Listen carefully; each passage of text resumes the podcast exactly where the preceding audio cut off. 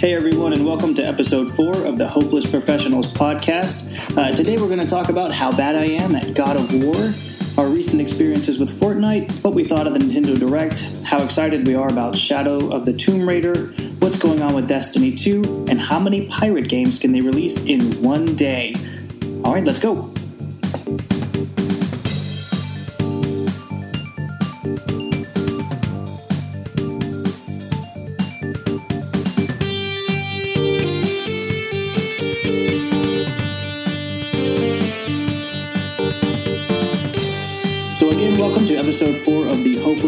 Professionals podcast. This is Travis.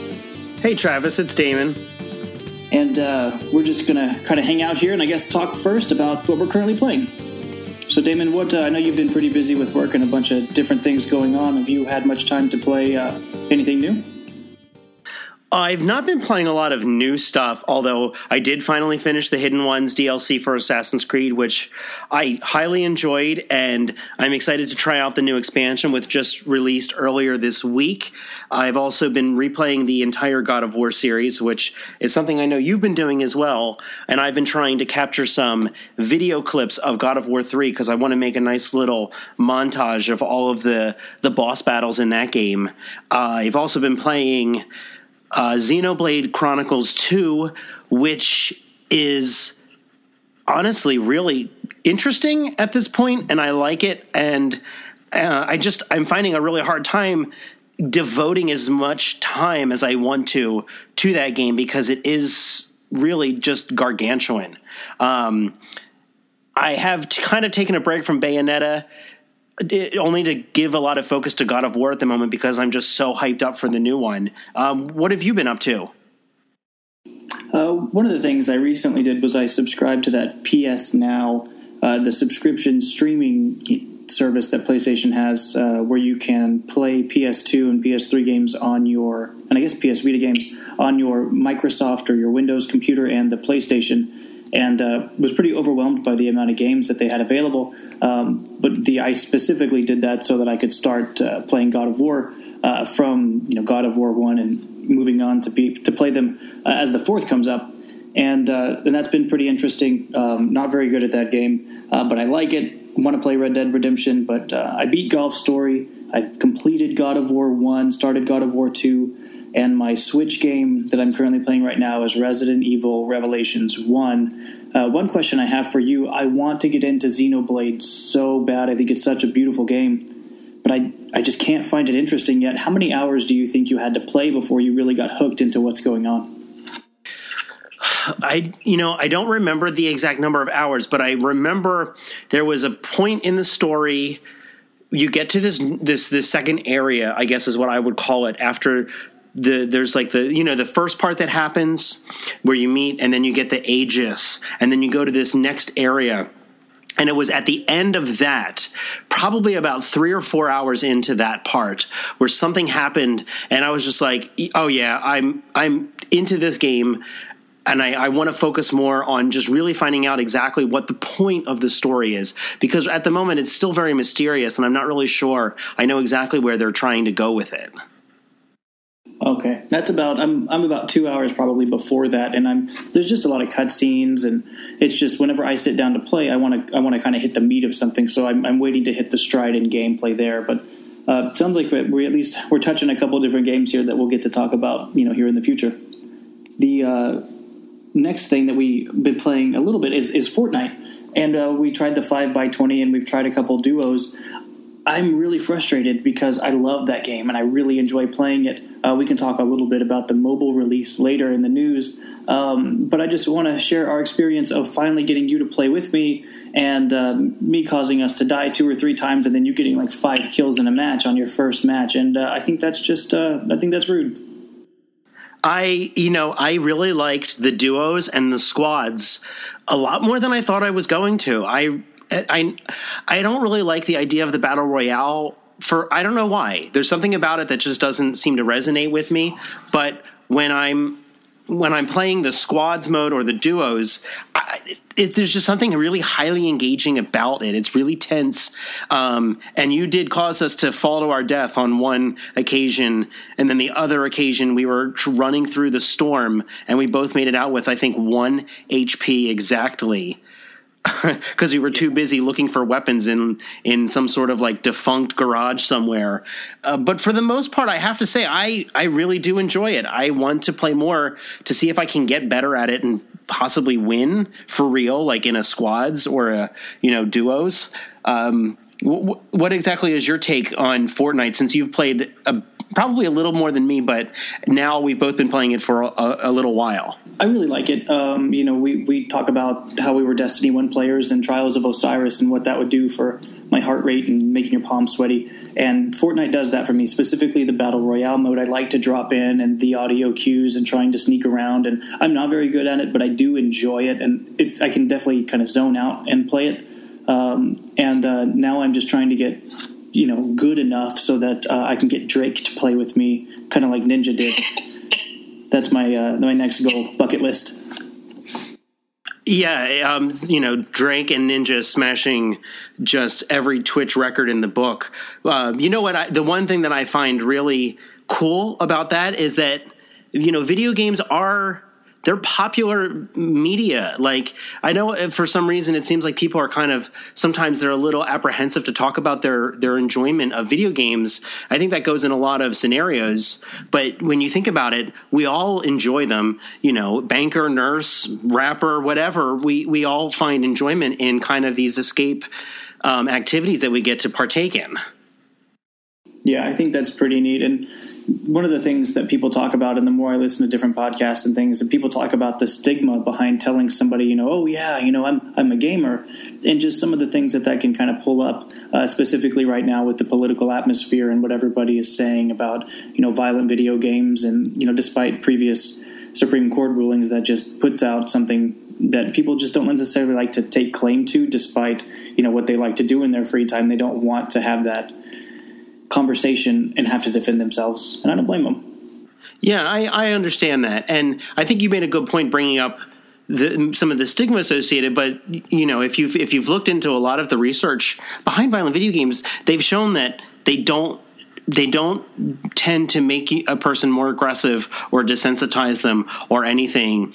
Um, so I think that ha- that goes a lot. Uh, it goes really far. I think to kind of promote video games as a positive outlet in a lot of ways. Oh, definitely. And I mean, that's one of the things they don't talk about is, you know, the stories behind games like Final Fantasy or even God of War and how it integrates, you know, parts of history and, and you know, lore and religion and things like that. Not, not religion like, uh, you know, a dogma, but, you know, there's a lot of right. learning, learning aspects to it. You think of the Assassin's Creed uh, you know learning mode where you can do tours and you know it's it's just there's so much more to gaming than you know like a political scapegoat when something goes wrong and people don't want to talk about other things that could be the problem but that's uh, definitely a different podcast topic.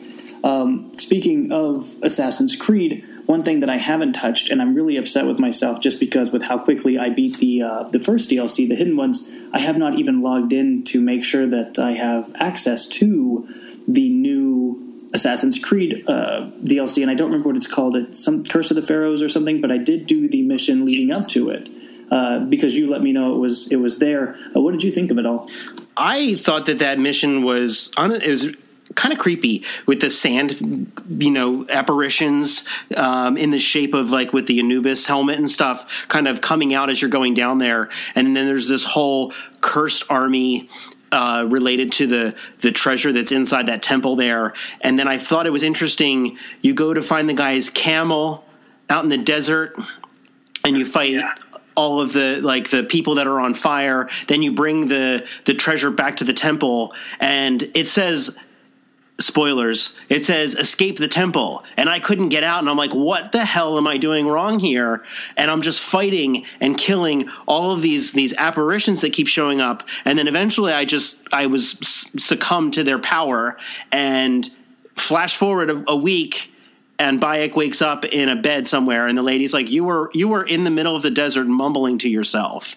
And I was like, "Oh, that's really cool." I'm I I'm interested to see what kind of storyline the new expansion is going to follow because that mission really I would say it piqued my interest in a in a very positive manner. Yeah, I thought it was a, a really nice per, way to because they like you had talked about last time. They've never really let the mysticism run in this game, and if they're about to, you know, really focus a main plot point on it, I'm, I'm interested to see how they really let that be the centerpiece. I'm excited to play it. I think that uh, it'll be fun for us to hopefully. I mean, God of War being the main focus, maybe we'll get to talk about a little bit of that uh, DLC and what we think about it next time we uh, we get on here. Yeah, and the, the only other thing I wanted to add is I, I have a feeling that the the story is probably going to focus on one of the pieces of Eden because there are in other games where the pieces of Eden can be used to mind control people and cause them to hallucinate and stuff like that. So I feel like even though it wasn't explicitly mentioned in that mission, that that will be a part of the storyline. I could be totally wrong, and somebody who has already beaten this could be listening to this and saying that's not close. But like I said, we haven't had a chance yet. We hope to do it by the end of this week so we can talk about it the next time we, we are recording a podcast. That's really cool. I didn't even know that that was a, a thing. Uh, you know, one point um, I didn't realize that there were pieces of Eden connected with the apple and everything too. I don't know that anybody actually listens to this, but uh, I appreciate you uh, making sure we got that that comfort there. Um, so I think that that about takes it up with what we're playing and a couple stragglers there. Um, you know, let's let's move on to the news.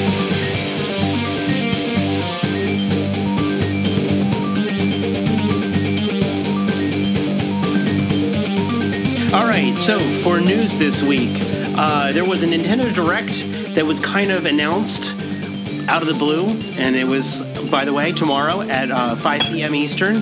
You know, is going to be a Nintendo Direct talking about a lot of stuff that's coming out for the Switch and the 3DS. Um, I wrote a blog post kind of detailing what I thought was going to be in it. I would say that I was probably about 40% right with some of my safer predictions and then with my my a little off the wall predictions I didn't get any of them right because they were more like my wish list as opposed to what I really thought they were going to announce but I was pleasantly surprised by the overall quality and quantity of titles that they had in that. Travis, what were what were a couple of things that really stood out to you in that direct? I, I didn't pay real close attention. I actually I have the Twitter the Nintendo Twitter uh, notification. So just as things came up, they were kind of being thrown at me, and not a lot piqued my interest. I uh, I'm pretty I was pretty excited to see that Crash Bandicoot, a PlayStation game that I played on PlayStation One, is going to be coming to Switch. Um, I thought that was pretty neat. Um, I'm for, for whatever reason I'm really excited to play the Fractured But Whole. Um, I think the art style there, and I've just I've heard so many good things about that. I look forward to having an experience with that game. Uh, but obviously, just like everybody else, I, uh, I'm really looking forward to the Smash. Uh, and the uh, was it? What's the title? Do we know the title? Smash Brothers. Yeah, is it Super Smash Brothers? It's probably. I mean, it might have a subtitle or something, but for the most part, we just know it's Super Smash Brothers that is coming for the Switch, and I think that they're saying it is going to be coming this year. And a lot of people, if you've if you've looked um, in in some of the Nintendo sub communities, like the the Switch subreddit um, and, and other places like that, there's a lot of debate whether it's a port of the Wii U game or it's an entirely new game.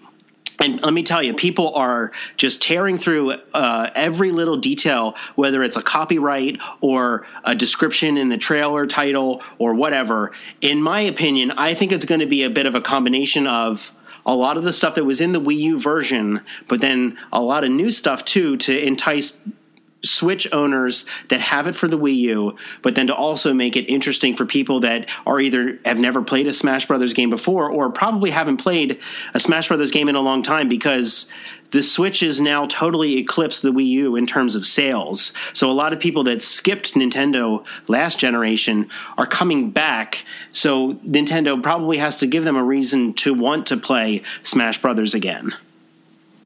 Yeah, and I like you had said with people, you know, combing over things to see if it's a port. I've heard the two best arguments that I've heard is that you know, one, it's going to be a port because it would just be easier. But then people were talking about the opposite, and you know, they've got Link in his, um, you know, Breath of the Wild, uh, you know, garb and costumes and stuff. And so, just kind of saying some of that stuff that maybe they'll be able to add. If it's a port, maybe they'll add newer characters to it and I don't think there's anything wrong with that.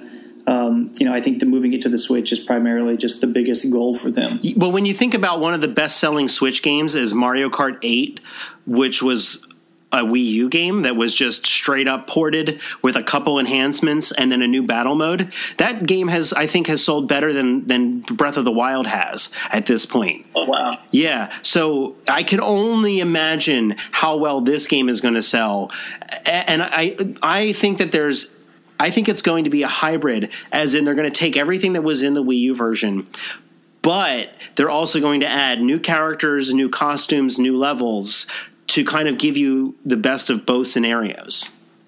Yeah, and I think that's a way to keep it topical so that, you know, the Switch is, you know, you give it that I don't social is not the word that I'm looking for, but you know, as they have things to add, as they add things, you know, can you put a Bayonetta into it? Can you do those type of updates as games come out well, and popular? Oh, is she?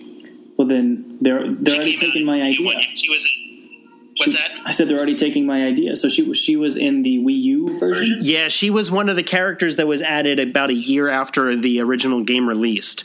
Um, in addition okay. to Cloud from Final Fantasy, surprising, and Ryu from Street Fighter, and a couple other characters. So when you think about this, is why Smash Brothers for the Wii U was such an interesting um, thing was because here's this game that's primarily been Nintendo characters, and then they had Pac Man, Sonic, Cloud from Final Fantasy, Ryu from Street Fighter, um, Mega Man. They were all characters in Smash Brothers, and a lot of people thought, "Holy crap! This means Nintendo's going to be seeing more stuff from Capcom, more stuff from Square."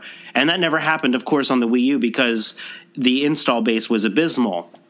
I'm, I, I just wonder if we'll see a lot of oddball, off the wall inclusions when it comes to characters in this one, which I think is totally reasonable. Yeah, yeah, I think it would be pretty neat. Um, you know, my main question for you, I played Melee, um, which I was never the best at. It was definitely the best game in my opinion. Um, but would you, if it becomes available, would you want to play like a um, an online multiplayer game in Super Smash Brothers? You know, that's a good question. I think I would like I would like to play it locally like in a local wireless co-op thing like if i could have it and my son can have it and we can be sitting and playing together on our own separate switches in the same room kind of playing i think that would be fun. I think if you had it and i had it and we were playing cooperatively against other people or against even just the computer i think that would be cool. But smash is not that kind of game where i really want to be competitive with people that i don't know. I don't know. That's just something that to me inherently i don't like games like that. Like i don't play fighting games online. I think that it's weird for some reason reason. I just do. I'll play a shooter online against random people, and that doesn't bother me. But if you're going to put me up 1v1 against a person in a fighting game, one, I'm probably going to get my ass kicked. And two, I just, for whatever reason, it doesn't intrigue me. Yeah, I'm the same way. I really, really wanted to buy Mortal, Mortal Kombat X when it came out, uh, but I just I never did, and I never regretted it either.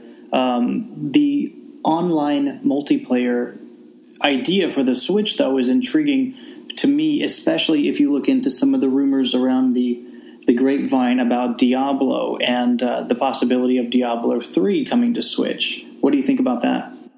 I I love that game. I played it on the PS4 when they had the Reaper of Souls expansion that came out and it kind of updated the loot system and the and everything, the progression in that game.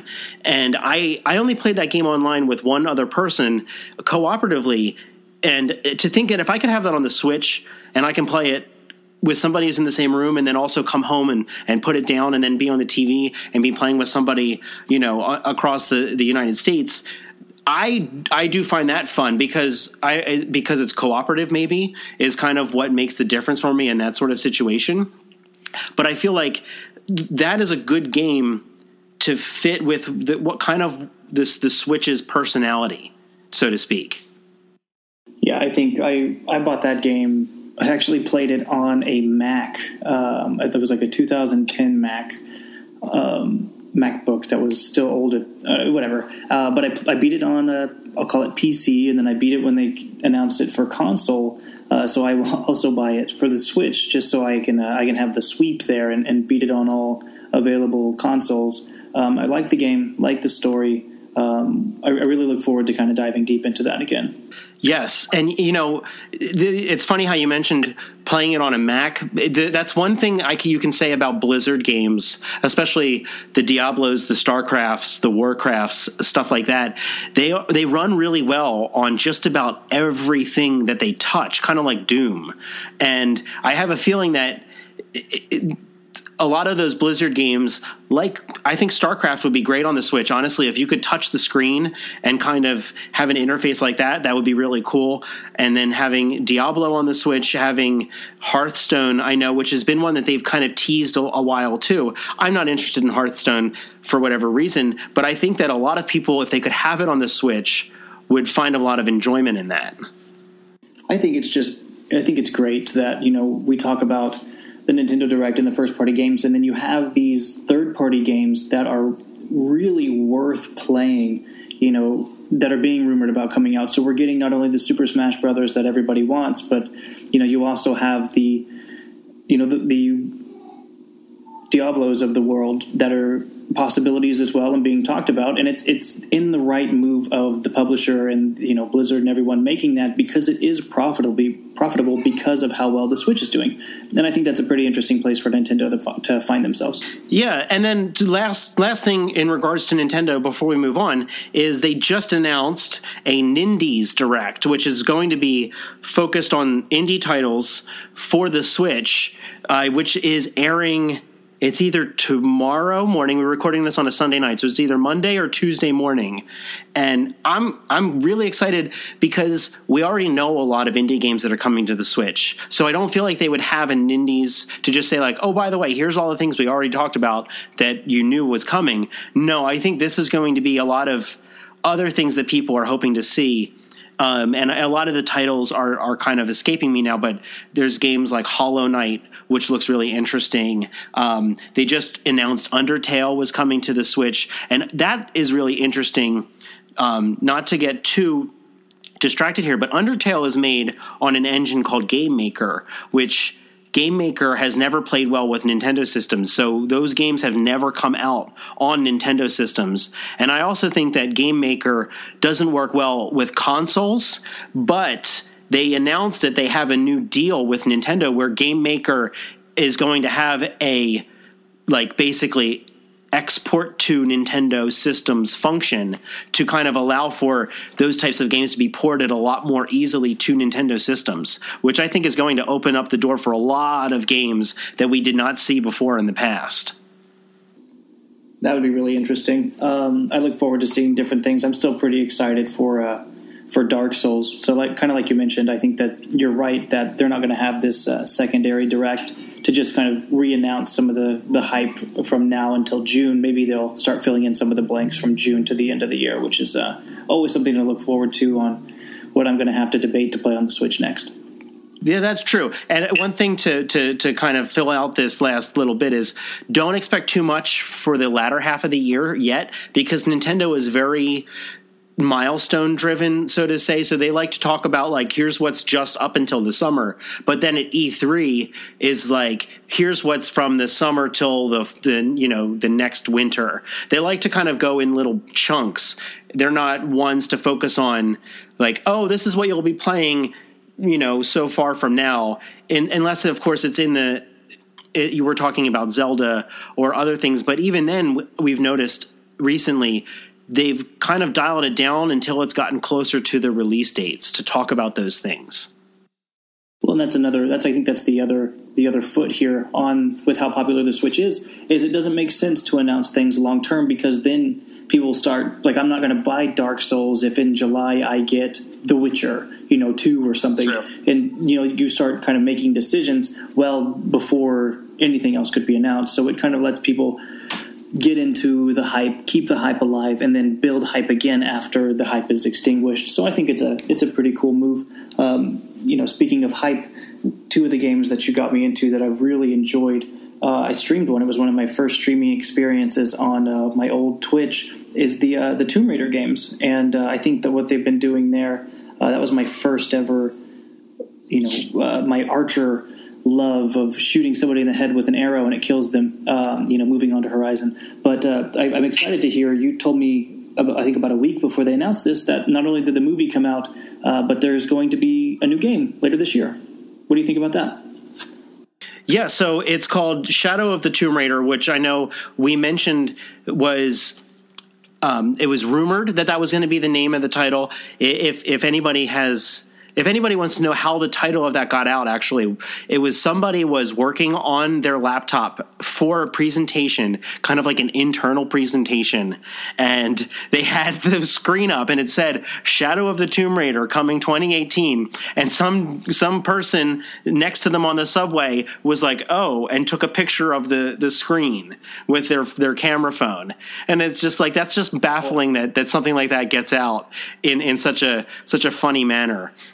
Um, you know, That's gotta be upsetting.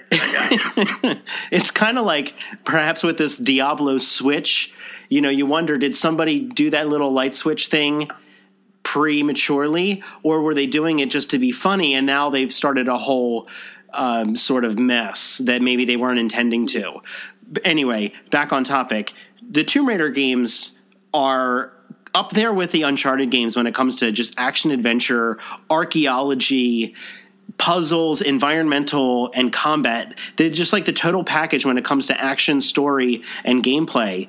And this new Tomb Raider game looks to be taking place, at least a portion of it, in like the jungle of South America, um, perhaps in like a Mayan civilization, which. I'm really excited to see. And you know, the other thing about the Tomb Raider games that they've been doing really well on the modern consoles is that they dive into the supernatural, but they keep it grounded in a way where it doesn't feel too far fetched. So I'm really wondering if you if you've seen the teaser trailer, there's the the pyramids, there's an eclipse, and uh, you know eclipses play a really big part in Mayan mythology. So I'm just really curious to see what sort of story they're going to develop for this game. I think it would be really cool. I did a lot of you know looking into the Mayan culture when I watch I watch Ancient Aliens a lot, and then they talk about the calendar and all that stuff. So you know the eclipse is a really big deal. They were very uh, you know stellar uh, people. They they paid attention to the stars more than most civilizations of that time. So I think they what I, what that means to me is that in this Tomb Raider game they have a lot to work with and pull from to really make it something special. Uh, they're not going to have to generate not only I guess not. Ge- excuse me, not generate their own ideas, but they're able to kind of grasp a couple concepts and then really bring them to life in their own way. And I look forward to seeing how they do that. Yeah, I mean, like they did a really good job with that. The, what was it? The Greek fire was that what it was called in in um, Rise of the Tomb Raider? And the sort of I was it the Fountain of Youth is what they were looking for at the end of that game. Yes. That's what yeah. I thought. Yeah and um, but that was like really cool the way all that was tied in, and it was like this this civilization that was was like kind of under the ice in Siberia. It was just really awesome, and I'm excited to see what they do here, and then especially the fact that you're you're going to be doing stealth combat in a rainforest in South America. I think is is just one of the coolest settings. Apart from you know we, we've been having a lot of games within the last year or two that just have had phenomenal settings. When you think about Assassin's Creed Origins, when you think about Horizon and now Shadow of the Tomb Raider, and then, you know, to kind of jump ahead a little bit, what our topic for today, um, God of War being in, in Norse mythology, like we've just had these games now that are, are just really doing a great job when it comes to story, setting, and, and everything that's included within that. Yeah, yeah, that is true, and I think that that's just a token to how well you know game directors, writers, um, and uh, developers are able to keep mechanics because the mechanics in all these games that we're talking about are are still top notch, and then they're putting them in these places where not only are you happy with the gameplay or, or more than happy, you're you're having fun, but you're also you know. Um, you know, there's an inquiry there. You want to know more about what's going on around you. There's mystery. There's uh, you know, just it's a place worth being and a place worth playing and exploring. And I think that that's a, a token moving forward that I uh, the games that are coming out, you know, have to to kind of match for things to be par. And I look forward to being a gamer right now. Yeah, I, I, I really do too. There's a lot of stuff within the last couple years that has just really solidified my love for this hobby.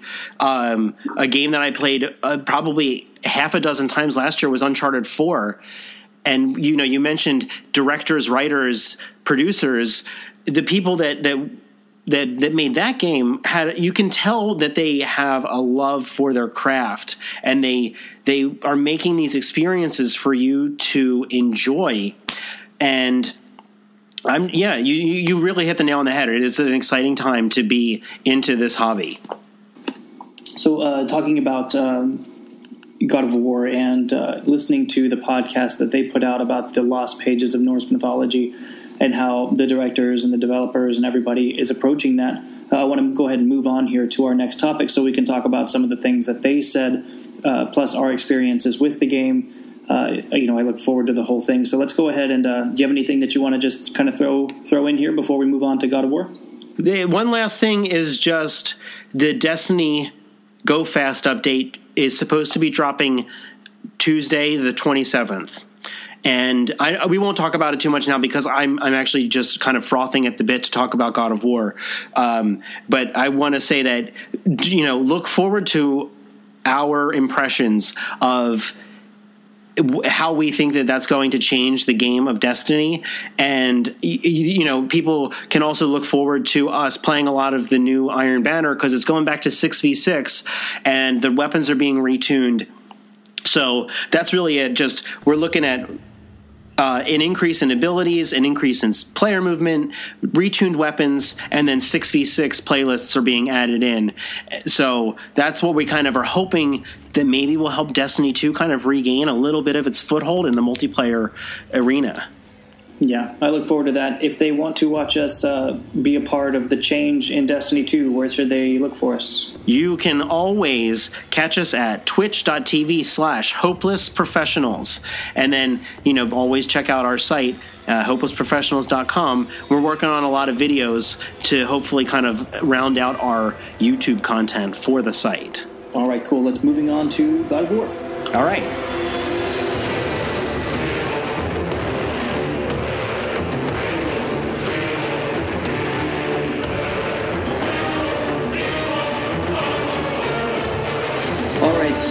One of the things that you hooked me on uh, was God of War, and um, I was not good at it at first. I was frustrated, hated the game, kept playing. Unfortunately, wound up loving it, um, and now we've got a whole lot to talk about as far as what we're covering. But uh, you know, what made you fall in love with God of War uh, all that time ago? You know, I picked up God of War 1 on a whim. I happened to go to the mall and I just walked into the game store kind of like, oh, I don't know what I want. And I saw it up behind the desk and I was like, yo, what's that? And the guy was like, "Oh, it's God of War. It just came out today." And I said, "Let me let me see that." And I turned it around, and I don't remember exactly what the back of the box said, but there was something about it, and I was just like, "I need this game." I took it home. I played the opening sequence and was instantly hooked. Now, mind you, I, I, have played a lot more of those action games, maybe than you you might be accustomed to. I was a big fan of Devil May Cry, and uh, there was this the the thing about God of War that really hooked me was the story, the combat, and kind of the the Greek mythology and the idea of of kind of visiting those those scenarios uh, was really kind of what just solidified the whole thing as one of my favorite game franchises. I think it's a really interesting take, um, the God of War series and what they did, you know, kind of integrating a story of the mythology, uh, where to me that's an interesting topic already. Um, and being able to kind of really dive and immerse yourself into the world and interact with, you know, the the ancient Greek gods and you know see kind of the attitudes there, and they they bring some of the story to life, and then you get to be a part of it. Um, what really frustrated me about God of War One was I kept getting lost because of how the camera worked, some how some of the button responses uh, worked and were done, and uh, one of the things that you kept telling me was that you know get through this because they fixed that. You know each game is better, and uh, once I I beat you know I, I, killed Ares and and now I'm the God of War. Spoilers. Spoilers. Sorry.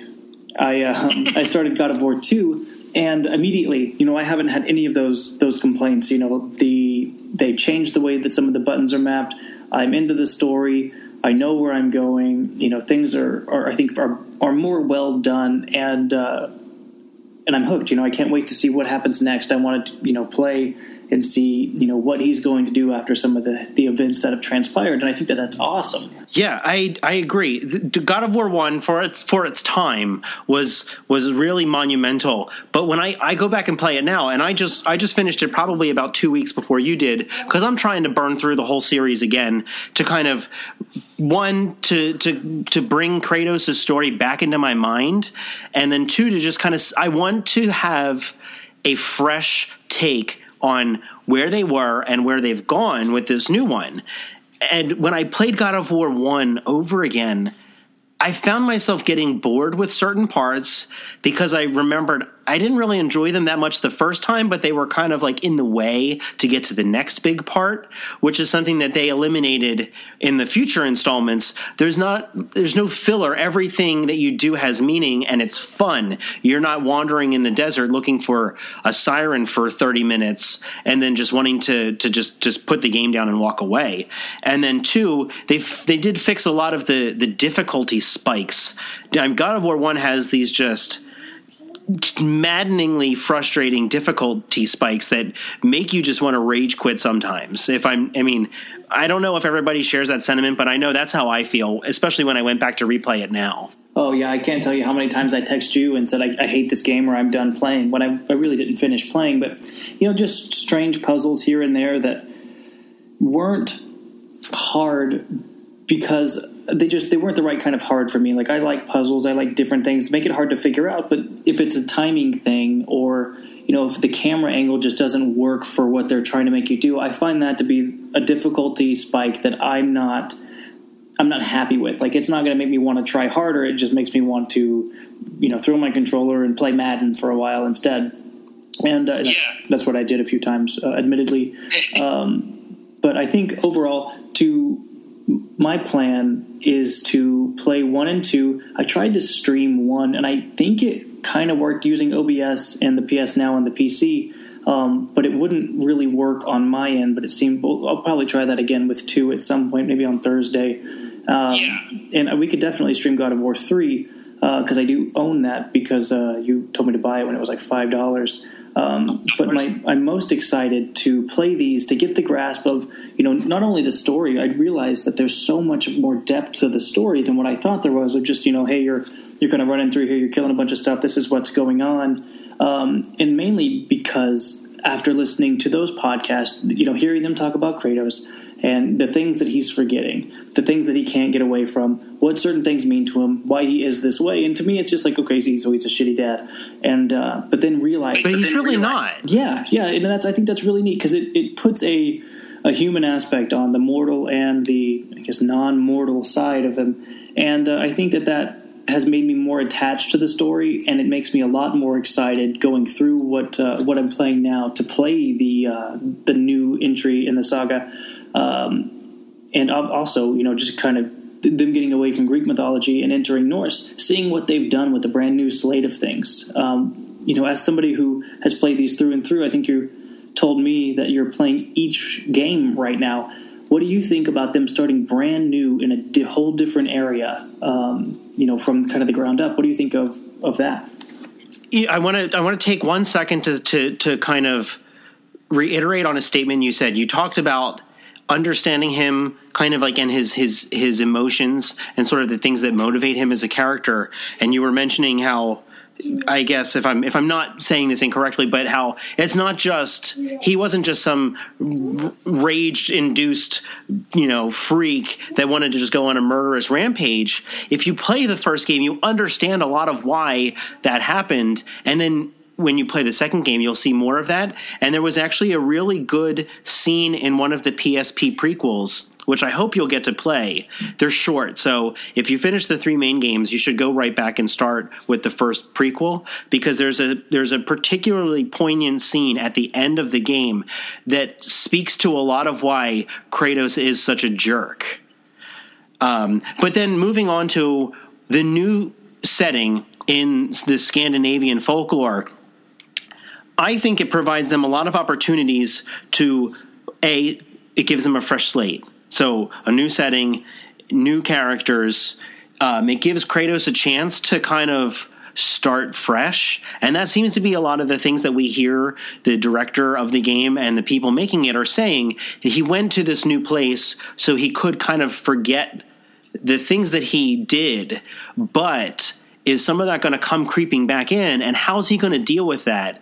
You know he's trying to hide the fact that he's a god to his son and then and perhaps his son is also godlike in a way and then maybe there's going to be some of the story beats that we saw in the original games kind of making their way into this one in kind of like an insidious festering manner which i'm really thrilled to see how they they they work this all out. Yeah i think that's interesting. I wonder how much they i wonder how much they'll tie in from the previous games uh, and how much they're going to really lead into something new. Obviously the story the combat the camera everything is going to be different. So I, I think they'll embrace the new start.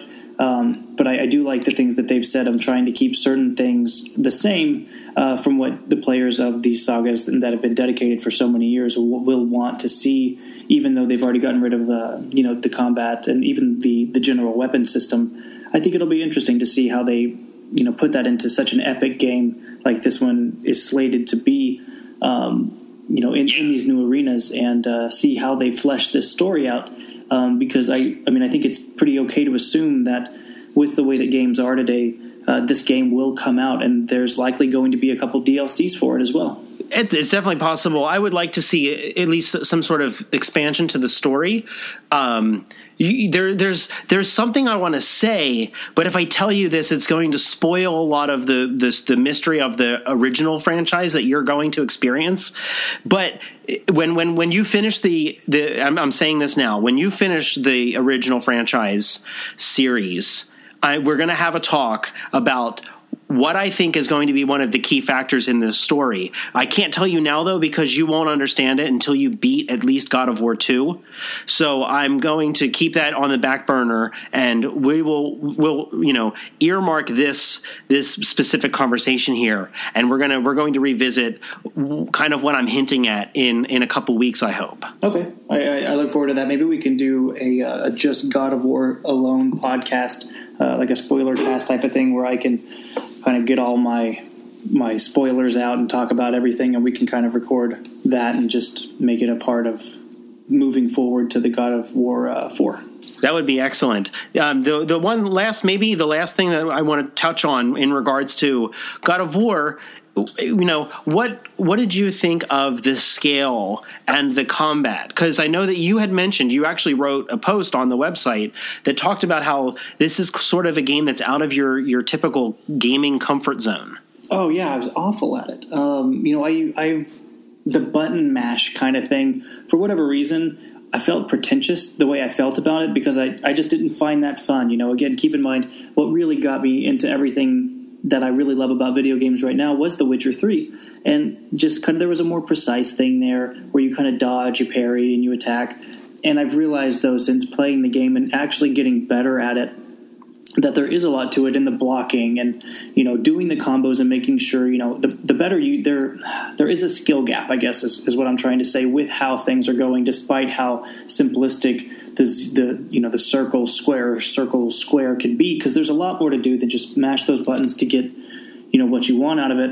Um, and i think that that's pretty neat. Um, my favorite thing about the game though was the uh, i don't know how to phrase it the the visual scale um, you know whenever you you get off the boat you know killing the squid guy and you get into Athens and you see Ares just walking around in the background while you're running around doing all kinds of stuff. And it's so cool to know the scale of these things, um, you know, and how things are going on. And they're, they're just, they're actively moving around on their own. And I thought that was so neat. And it does it throughout, you know, the entire, uh, the entire franchise. I'm trying to think of another example, but of course I'm drawing a blank now under pressure. Um, but I thought that was really, really neat to see some of that kind of all be presented in the way that it was. I, am very glad that I played the game. Um, I'm going to play a lot of two tonight. So once we get off of here, I'm going to do that. I think I, I'm excited to see what you think of the evolution of the scale of the games from two and then into three, and then hopefully what they do with the new one. I'm really interested to see if they can match some of the scale of those set pieces that they do. Um, I totally just lost my train of thought because I had something specific I wanted to say. Well, to to just kind of ju- yeah. to jump on that, I I started to. So I thought it was really neat. You have the Colossus in there.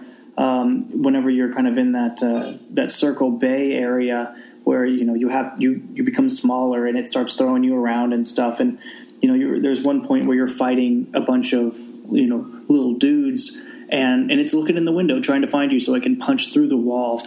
And uh, I thought that was really neat and uh, between that and then Zeus throwing the sword down is just you see kind of the whole environment be a part of everything, and uh, the draining of every, just the mechanics here are they're good. I don't have any of the same complaints that I had at God of War One, and that's either because I don't suck as much uh, or because you know they they worked really hard at improving. I'm sure by feedback of, of people like you who played this from you know the release, and uh, and I, I think that that speaks volumes into how much care they're putting into moving the saga forward and I'm happy to be a part of it now. Yeah, and and you can tell that the people that are making this new one, they've been working on it now for I think upwards of five or six years. They've they've said, and they've they they have probably poured their heart and soul into making this new one kind of both for the fans of the original franchise and then also to entice new people to want to play it. And I really think that we're just going to be I think it's going to be more surprising than we can kind of even imagine at the moment because they're being so tight-lipped about it and and the information that they're giving us is so surface level. I, you know, we're we're we're not getting any uh, interesting details at the moment about this new one, which is kind of the best part about it. I'm t- going into this not knowing what to expect, which makes it all the more exciting. Yeah, I'm trying to stay in the dark as well. I think mostly because I want it to be exciting. And it's not that I don't have the urge to find the spoilers, but you know, there with Destiny and stuff like that. Whenever I was excited about that, I was able to stay out of it too.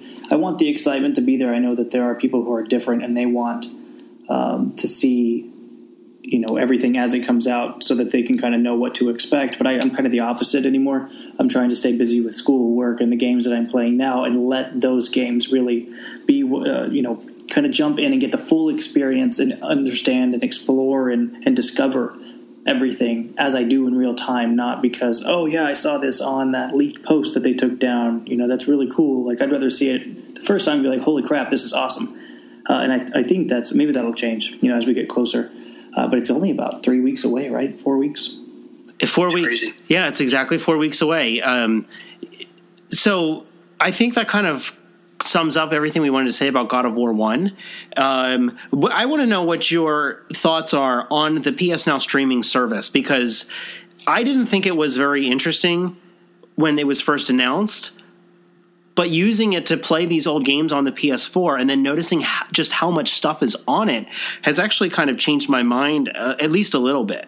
I don't love it. You know, I think one, the price is, is pretty expensive, but you know, the number one thing is obviously they don't limit how many games you can play. Um, there, I saw like Fallout New Vegas and a couple things there that I would like to play.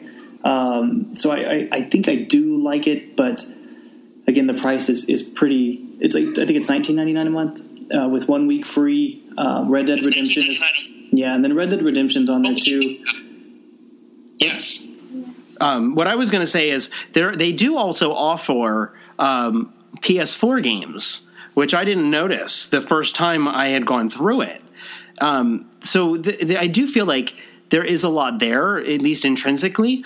Uh, it, it, it's just there is a little bit of sticker shock for whatever reason when you see twenty dollars a month, but then maybe understanding the fact that you like you said there is no limit kind of helps at least to an extent.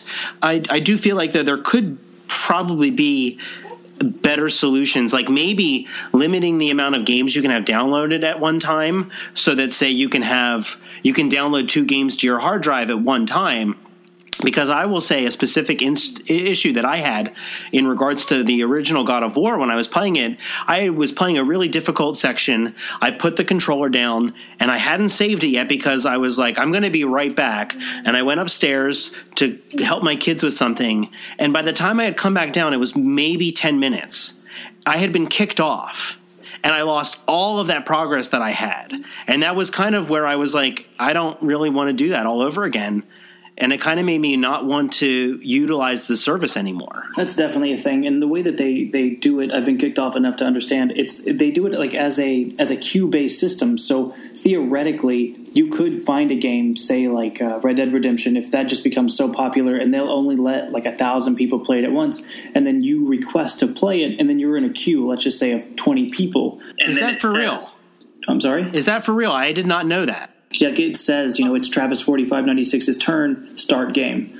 And so that's kind of how it lets you go in. So when it's kicking you out, it's kicking you out because, you know, if there are people waiting, it's letting them play. If you're not, that kind of thing. So I get that, uh, but I would rather pay five dollars to download a game than twenty dollars a month. If it takes me two two months to beat Red Dead Redemption, I can go buy it for less than that. So that's kind of my thing on that. Plus, you have to pay however much it is for. Let's just say I buy a three month subscription. You have to have uh, the PlayStation. Uh, I'm drawing a blank. What's it called? PlayStation Plus. Yeah, you have to have PlayStation Plus and then subscribe to PlayStation Now, and it just it's a little pricey um, considering.